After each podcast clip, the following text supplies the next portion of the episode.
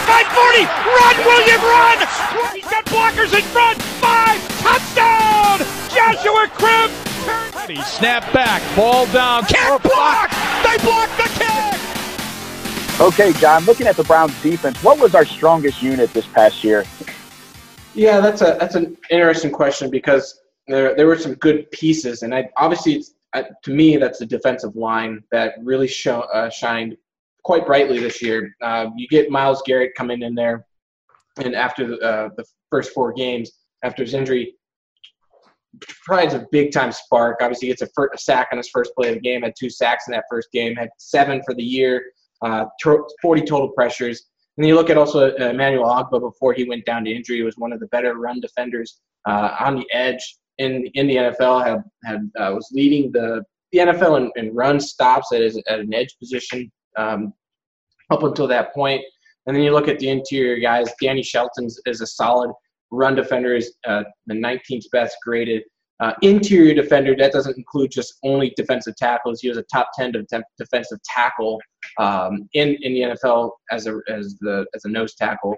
Um, then Larry Ogunjobi, who it was a steal of a third round pick for, for the Browns, uh, graded extremely well. If you look at, if he would able to uh, have the more snaps. If you were to put into the starting role where um, Trevon Coley was playing, and he had the same number of snaps, and say, let's say he graded the same, uh, he would have been right up there with like Akiem Hicks level type grading. Obviously, one of the better defensive tackles in the NFL, uh, who, who signed a big time deal this past off season. So that's a unit that has a lot of good pieces it. I think uh, moving forward, if Ogbah can improve on his pass rushing and you know, you, you look at Shelton and Ogunjobi just continue to play well. It's a unit that you can really build around for a defense, and um, and you can only expect Myles Garrett just to get even better. Uh, he graded at about the same level as that Joey Bosa did and Khalil Mack did as rookies. So um, that's that's a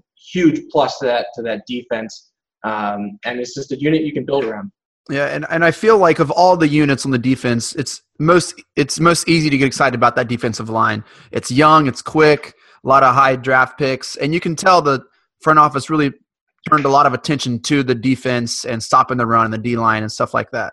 Yeah, and I, I didn't even mention you know the Caleb Brantley who really came on strong at the end of the year, a uh, guy that graded really well for us in college, and we ha- we had a second round grade on him, and I think a lot of uh, draft analysts and experts out there had a had a top three round grade on him because of what the I think it was, I can't remember what even what it was, but it was obviously he was dismissed and he, and he wasn't at fault for the incident that it was reason why he dropped to the sixth round. So that's another spot where hey, this is a guy that we really like. We think he's probably innocent, and I took him, and that was a good pick, I believe. So, John, I know a couple Browns players were in the top five in tackles at the linebacker position. Um, you know, Joe Show, Joe the Show Schobert, and Christian Kirksey. Is that a product of they were that good, or a product of they're on the field a lot? Um, so it's it's a product. It's a product of the of being on the field a lot and them playing well in run defense. Um, so Joe Schobert graded quite well in run defense. Actually, the first six weeks of the year, uh, he was pretty poor. He's one of the he was a bottom third of the league in grades. Uh, but then since that time, he really grew into the middle linebacker position uh, and and graded in the top 15 in our in our grades. And you look at, at the final grading of the season, he was the 24th best uh, linebacker in run defense, 31st overall, um, and 35th in, in pass coverage, which are all solid numbers. They're above average in terms of how many linebackers there are in the league. So uh, he's the guy that you know, if you look at just from week six onward, um, you know, potentially was deserving of that bowl, bowl pro, pro Bowl spot. So um, he's a guy that I think moving forward you, you, can be really excited about. He led the NFL in run stops, uh, which is you know a stop is a defensive win. Uh, obviously, making a tackle for a three only a three yard gain on first first and ten, as opposed to you know a, a six yard gain. You know, you know, not all tackles are created equally. And so that's another area where Pro Football Focus, you know, separates it from the stat box score. You know, you look at the 114 tackles a guy had. Not all of those mean any mean everything. So right. Uh, that's that's where Schobert really shone, and Kirksey was struggled a little bit more than than what Schobert did. Um, part of that I think is you know they they're adjusting to a new scheme, and he's a guy that usually plays really well in against the run and and in coverage, but uh, he his play was more so of the of the downfield tackles. He had he still had a, uh, quite a few snaps, run stops, but he was a guy that uh, often got blocked at the second level quite often. John, um, give us one linebacker who's not going to be on the team next year. Um, BJ Bello. I'm. It's a, it's a it's a it's a it's a position that I think uh, I think moving forward, you obviously have Schobert, Kirksey, and Collins, and yeah. those are your three guys that you can really rely on. I think um, uh, J- James Burgess, you know, he he played well in spurts, but at the same time, over the course of the year, you know, what we're looking at is consistency. He wasn't consistent. He had a number of bad games. Uh, he and so I think he's a guy that he's going to be on a roster bubble next year. So he's a guy that might not be on a team, and there's a guy that played a lot of snaps. Obviously, every snap that uh, Collins wasn't in there for. So uh, he's a guy that might not be in the team for you know somebody that's actually uh, on the depth chart. Man, I don't know if you heard any of these, but Burgess, I agree he shouldn't be on the roster. But man, Gregg Williams seems to love him. He singled him out multiple times in press conferences. Just strange to me, you know. Yeah, I mean, coaches will always defend their players. I know that the Browns coaches, you know, they sometimes threw players under the bus or whatever. But, bus, yeah, right? but for the most part, your coaches are going to have the players back, and and that's just yeah. the case with with should be the case with every player. And um, and you know, they, there's always motivational tactics and stuff like that. And and for he was thrust. He's not a guy that you expect to play at a full time position like that. So what he was able to do, and and he played well in spurts and had you know made a number of, of stops and um, you know make you know create a lot of pressure when they asked him to rush the passer. You know, I mean, what he was able to do, and not expecting ever to see more than probably 100 snaps this year. He saw 646. So, um, yeah, I mean, you commend the guy for being able to do that. I guess. Yep. Uh, let's let's move on to our, our defensive backfield. Uh, one of the more enigmatic positions with our free safeties playing so far back. Uh, John, how did our defensive backs grade? Were we league average? Were we below? I mean, how, how are we stand right now? So it's a mixed bag. So you have um, Jason McCourty who who played really well up until week 10, week 12, and then kind of dropped off a cliff and then came back up. And because he was a guy that was grading in the top five in PFF grades for for a number of weeks there. Um, and then against Cincinnati, the second game against Cincinnati, it just really came off of, of a cliff. They he yeah. kept he just started allowing uh, a lot of passes underneath to go for bigger gains than he had usually allowed. So, um, but McCourty at the end of the year still graded really well. Uh, you look at also Briean Body Calhoun as a guy that's been really strong as a as a hybrid slot safety type guy for them. Uh, graded extremely well. Uh, it was 21st overall in, in cornerback grades.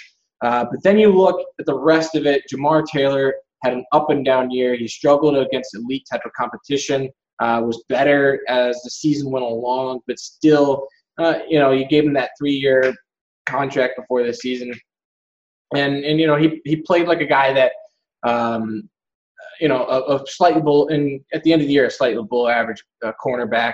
Uh, the rest of the, the, secondary, Derrick Kindred played extremely well as a run defender, but struggled in pass coverage. He was a number uh, eight run defense safety, uh, but 51st in in coverage grades. So that's you know big is a guy that you have to keep in the box and keep him close to the line of scrimmage and not put him into uh, those coverage situations. Which is a guy that coming out of college I, I thought would struggle in coverage because he he, he struggled to recognize uh, route concepts in front of him and got and got beat deep quite often. So uh, keep him in a box. He's, he's extremely good. He's one of the best run defense safeties in the NFL.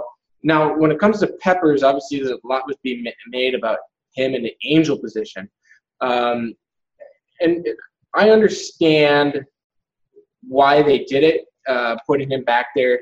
He's a guy that in college obviously played, not like rarely played in free safety, rarely played 10, 10 yards deep or more. Uh, was always in the box, always around the line of scrimmage type thing. Uh, and so he's a player that you know can play well in that position. Uh, so when they put him deep, um, you know, you look at it in a developmental standpoint. So it's like, hey, we want you to learn this. You're going to struggle, but we want you to get comfortable being back here because moving forward, he's a guy now that you can move all over the, the, the secondary and be comfortable putting back there, as opposed to if you put him in the box and hide him this year in the box and he plays well as a, as a box safety, when you'd have to put him back there because you always have to put these guys back there. You can't just always hide him. Um, so he's going to have to go back there. Then you'd be he'd be uncomfortable. You look at how his season progressed. So in the first you know first half of, this, of the year, he really struggled. He was he was the second worst safety in in the NFL. Uh, but the last eight games of the season, he he came on really strong. He was 25th best safety, which is you know obviously not not a top five or anything like that, but it's still good progress. And you just look at two plays that really stick out to me in terms of how much he improved. Uh, I think it was a Jets game where they had that screen pass that went for 70 some yards. He he was playing deep, came out, came up towards it, took a really bad angle, and obviously they they scored. They he missed he missed read it and got blocked out of it. Uh, fast forward to the Bengals game, their second game against the Bengals. Uh, Joe Mixon had a screen pass. It was about the 40 yard line. He slow played it, took the right angle, and made a tackle and saved it from being a touchdown. Um, to me, that's just like showing that hey, he's understanding the angles and he's playing more comfortably back there. So I think moving forward, Peppers is a guy that you can trust to put all over the field.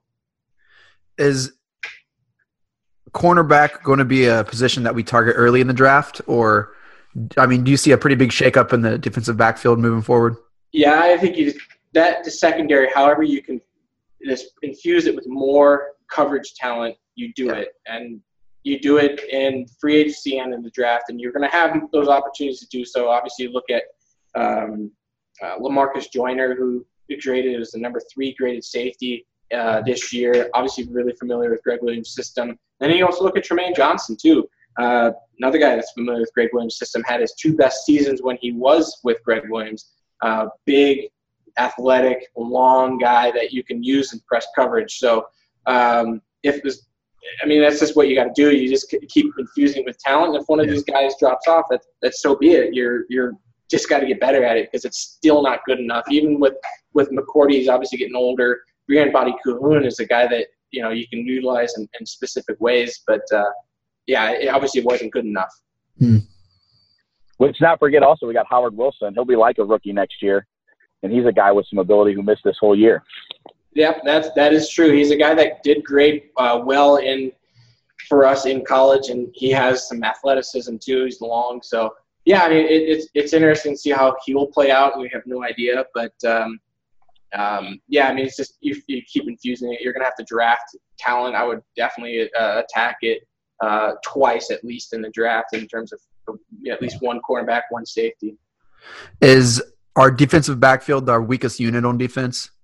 You know, I would have to say it's actually the linebackers um, because they, if you look at what how the teams were able to attack the Browns, and that was via the tight end in the middle of the field, and the linebackers own those and it's you know as as good as Schobert improved throughout the year in the in coverage, he still had Kirksey who struggled, and he had Burgess that covered struggled. Collins at, the beginning of the year did struggle, but like that's a unit that I think they weren't they weren't communicating well. You looked at what they were doing, a lot of cover three. Uh, it just looked like their their spacing was not quite right. Uh, a lot of open open area in the you know 15 to 20 yards. Obviously, part of that is you know you have the angel position way back deep, but still, it, these guys were they were often not communicating well, not spacing correctly, um, and that's where that's where Browns got beat. Is just get against tight ends in the middle of the field. Yeah. Do, do you, agonizing week after week the same thing? Yeah. You know what I mean? Didn't matter who they were playing. Didn't matter the level of tight end they were playing. I don't know if it was uh, you know linebackers not getting to their depths or what, but man, every week the same thing. It doesn't matter if you're against a great tight end or a horrible tight end. They ate us alive. Man, oh man, is that frustrating. Yeah. I, I think that was intentional. The thing that frustrated me was all the dink and dunk into the last three or four weeks of the season that we saw. Yeah, that's another thing too. Is that um, there's a point in, uh, towards the end of the season where I, I tweeted out and I uh, the the distance you know from the line of scrimmage, how deep the, the secondary was, and Brown's defense was the deepest in the NFL, and their cornerbacks were were deeper than any other cornerbacks in the NFL. Uh, it's just so they they were allowing stuff to, to be played underneath, which which you know compounds is a compounding issue. So if you if you guys are playing eight yards off the, the wide receivers, you can just throw a quick hitch to them uh, and then allow them to make plays. That's also affecting the pass rush. The pass rush has no chance to get to the quarterback uh, because the ball is being thrown in under two seconds. You can't get to the quarterback in, in under two seconds. It's almost impossible unless you're Aaron Donald up the middle, and that's why Aaron Donald is so effective because he can beat those offensive linemen so quickly in the interior from the edge. You just have no shot. Yeah. Cool. So, uh, if if you were to uh, place a bet on who our first signing would be in free agency, who would you who would you say that would be? Oh man, I have no idea. I would I would say that they should. There's there's three players that, in terms of the secondary, that they should be targeting, and that's for me. It's Trumaine Johnson, uh, Lamarcus Joyner, and I think they really should go after Kyle Fuller from the Bears, a guy that really came on strong this year, especially in the second half of the season. Had had an absurd number of pass breakups that led the league in that. Um, for if I were to put a bet on it, I'd say Trumaine Johnson. And you know what? He's also attainable because the Rams are going to have some salary cap issues coming up. They got guys to resign and they're up against the cap, so I think he'll be available. Yep, I agree. Well, let's hope he wants to leave LA and come live in Cleveland. oh boy! oh my goodness! Uh, he wants he wants to slum it with with LeBron James, who doesn't, right? That's true. Yeah, exactly. There we go. That is, that is true. Hey, John, do they do PFF grades for coaches and stuff like that, or how do coaches get graded? Uh, we do not. Um, and there's we don't have a method for grading it, but it's yeah, that's not. It's I know there's a website out there that does do that. Who knows what their method is, but yeah, we don't we don't do like uh, game game clock, game clock management type stuff. We we don't grade that. Like successful Strictly, challenges, timeouts left, like how many first downs, how many third down conversions. Like I feel like there's definitely like a. So the, I mean, we have we chart all the the third down conversions and that type of stuff, but in terms of like grading the coaching, where you'd say, well, the, the scheme blew it on this one. Yeah, we don't we don't actually do that. Um, I guess over the course of the season, there's probably you know you could probably crunch the numbers and go, oh, they allowed ex- more than expected uh, based on the grades of the player or whatever they yeah. you know the grade. We could probably crunch it that way, but yeah, we don't we don't specifically you know chart. Hey, yeah, they they blew it with this scheme because of you know this situation. Like which coach has the better coin toss percentage? Which coach always like all that stuff. there was a season where the Browns lost 13 coin tosses. True story. I believe it. How do you lose 13 coin tosses? That's crazy. That's crazy. But yeah, eventually I think we're going to have a, a system where it, that we we do chart that. So uh, it's just not there yet. I think we want to be able to provide that information to NFL teams because we do have 30 of the, the teams as clients, and uh, I guess some of them are asking for that. Yeah. Uh, all right. So who was our highest graded player and who was our lowest graded player? Well, uh, for defense, it, our highest graded player was Myles Garrett. Uh, he graded at an 88.4, which was the 12th best edge defender in the NFL. Um, you look at our lowest on defense, and that was uh, Jamie Collins uh, at 35.9. He's mm. he, other than that one interception where he had on his last play of the of the season. Uh, he was, he quite didn't have the impact that you would want out of out of that position. What what about on offense? Our highest and lowest. Well, that would be Joe Thomas on offense. Uh, he graded it. He was graded as the, the, the before injury was number one left tackle uh, in pass blocking and overall. Uh, by the end of the season, you know, the more snaps you play, the higher your potential can get for a grade. And he ended up being the fourth overall there. Uh, on on the lowest graded side of it, uh, you can look at Danny Vitale, which as a fullback, but let's look at a guy that actually played more than 100 snaps, and that was Ricardo Louis, uh, graded as a 41.4. Uh, the 114th worst or 114th best. Uh, I don't, I, I don't, there you go. That sounds better. yeah, right. So like, like the, the, third, the third worst wide receiver in the NFL, essentially. Mm. And you know, I, I feel like advanced analytics are just proving things that we see on the field that we like recognize and that we have a gut feeling. Like, obviously, we feel like Joe Thomas is our best player. Obviously, th- there's a huge difference in talent between Myles Garrett and anyone else in our defense. It's just nice to see that our eyes don't lie. That that some of this is you know, fairly simple to look at. You know what I mean? Yeah, exactly. And and it's just you know we get um, you know when I talk about this type of stuff on on Twitter, I I do try to spin it in a positive light because I'm not I'm not here to to to criticize and, and slam players and stuff like that, and or even on when I'm, I go on to Cleveland Browns Daily and I have that weekly radio show. Um, I always try to spin things in a positive light because need, this organization and fan base needs some type of hope hey, what, of what's going right. We're so, right with you, man. It, but the thing is, when at the end of the day, there are a number of players that graded extremely well for the Browns. Uh, you know, at a at a very good or higher level. Uh, but there's there's still a number of roster holes. Uh, obviously, the wide receiver group, uh, the tight ends struggled in, in, run blocking. Though David Njoku, who who really came on strong as a run blocker towards the end of the season. Um, and then you know look at just on the defensive side of things, they struggle as a coverage unit, and we all know that. And so our grades show show that for the majority of the players, there are pieces there that do grade well, but for the majority of the unit, it's all like I know we have our, our colors here. It's all red or a shade of a, a lighter shade of red uh, for them. So it's it's it's tough, you know. It's but I try to spin it in a positive light. So, John, before we wrap up here, one final question: uh, What is one stat you can give us that'll just blow blow our minds, blow us away, man?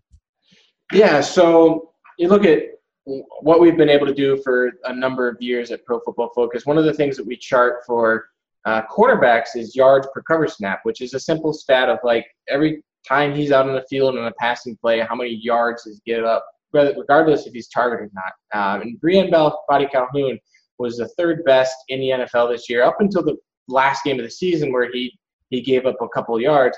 Uh, he allowed 0.46 yards per cover snap uh, for the entire season, which was third best of any position, uh, you know, slot cornerback or outside cornerback uh, in the NFL.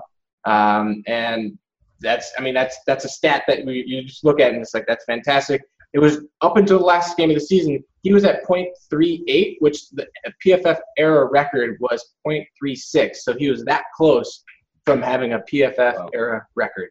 Wow. Oh, that is awesome. Yeah, thank you so much for your time today. I know you're a busy man, and we appreciate you. Uh, where can we find you on Twitter? What What do you like to promote, dude? Let, us let's get some traffic your way. Yeah, so uh, at PFF underscore John Kosko, that's K O S K O. Um, I tweet all Browns, NFL, college stuff, whatever you want. Uh, today, I'm going to be writing an article that's going to be posting up tomorrow um, about the Browns and their direction in free agency. Uh, so be be tuned to that. I'll tweet that out. Um, and then also we have you know, if you go over to Pro Football Focus, we have a number of different packages that you can you can purchase from us. Which, if you get the Edge package, which is only forty dollars, then I can also tweet out a ten dollar discount for you. Um, so thirty dollars, and you'd be getting our player grades, which is you know the you know the cream of the crop of what we do. Um, and then, but at the same time, you're going to get a free agency guide, which has every available free agent in there, all their advanced stats that you could look at. Uh, we have our QB annual in there, so you want to look at every single QB that played this year and their advanced stats, even more so than what you used to be able to get with our signature stats uh, package. And then also uh, here in a couple of weeks, we'll have our draft guide be our first issue of that, and that will continue to be updated up until the draft. So those products alone would be well worth their your thirty dollars if with my discount. Sounds great, John. Thank you so much. We'll be sure to retweet that link. We're recording this on a Monday afternoon. Your article's dropping tomorrow, February 6th, on a Tuesday, correct? That is correct. All right, we'll, we'll make sure to retweet that. Jeremy, you have any final thoughts, man? Oh, John, just thanks a lot, man. You know, that was really awesome. I really uh, am impressed by your work, and it's just thank you so much for coming on with us. Yeah, my pleasure. Thank you for having me. I, I really appreciate it. Uh, I enjoy following you on Twitter. Uh, it's always it's always a good time. Yeah, uh, yeah it's always entertaining. no matter what the topic is, you know, right? So uh, it, might, it might it might be a mess, but it's fun. yeah, even, even if you if you don't agree with whatever everything, but it's still a, a fun fun follow. Um, you know, one one last thing too. I I tweeted out uh, at the end of December that I was uh, I would jump in Lake Bemidji in the middle of January if Sam Darnold declared for the draft. Um, well, he declared because my source, my I didn't I didn't fail to go to my source and get an update from him uh, in the month of December, and so I will be. I didn't do it in January because I thought the reason why I said January is because we have this in Bemidji, Minnesota, where I live, a polar plunge where you jump into the Lake Bemidji. Uh, this is actually happening on Saturday, this coming Saturday. Woo. And I, I, on my Twitter page, you can see that I've tweeted out something that I'm going to be doing this, and I'm actually going to be jumping. Uh, this they what they do is they donate any proceeds that they have to uh, a couple different charities. So um, please check that out. Uh, even if it's just a couple bucks to, to go towards these charities. One of them's for battered women, and others for uh, you know sexual abuse um, uh, awareness, so that you can prevent prevent that. So really, two really good causes. Um, you know, a little bit goes a long ways on that. So um, I'll be doing that on, on on Saturday, and I'll actually do it live on on video. That'll be great. Well worth it. We'll make sure to donate some money for the Oranges, Orange and Browns here. We'll make sure to do that. Uh, we want, we do want to thank uh, Pro Football Focus for partnering with us. want to thank John Kosko for his time today. want to thank our listeners like you for making all of this possible. You can follow us on Twitter, Oranges Oranger. You can email us. Find us on any podcast platform. We do want to mention one other thing. If you leave us a review on iTunes, uh, our goal is to reach 75 reviews by draft by draft day. And in the review, if you leave your Twitter handle, you'll be entered into a drawing for a $25 Amazon gift card. Thank you for listening. John, thanks again, man.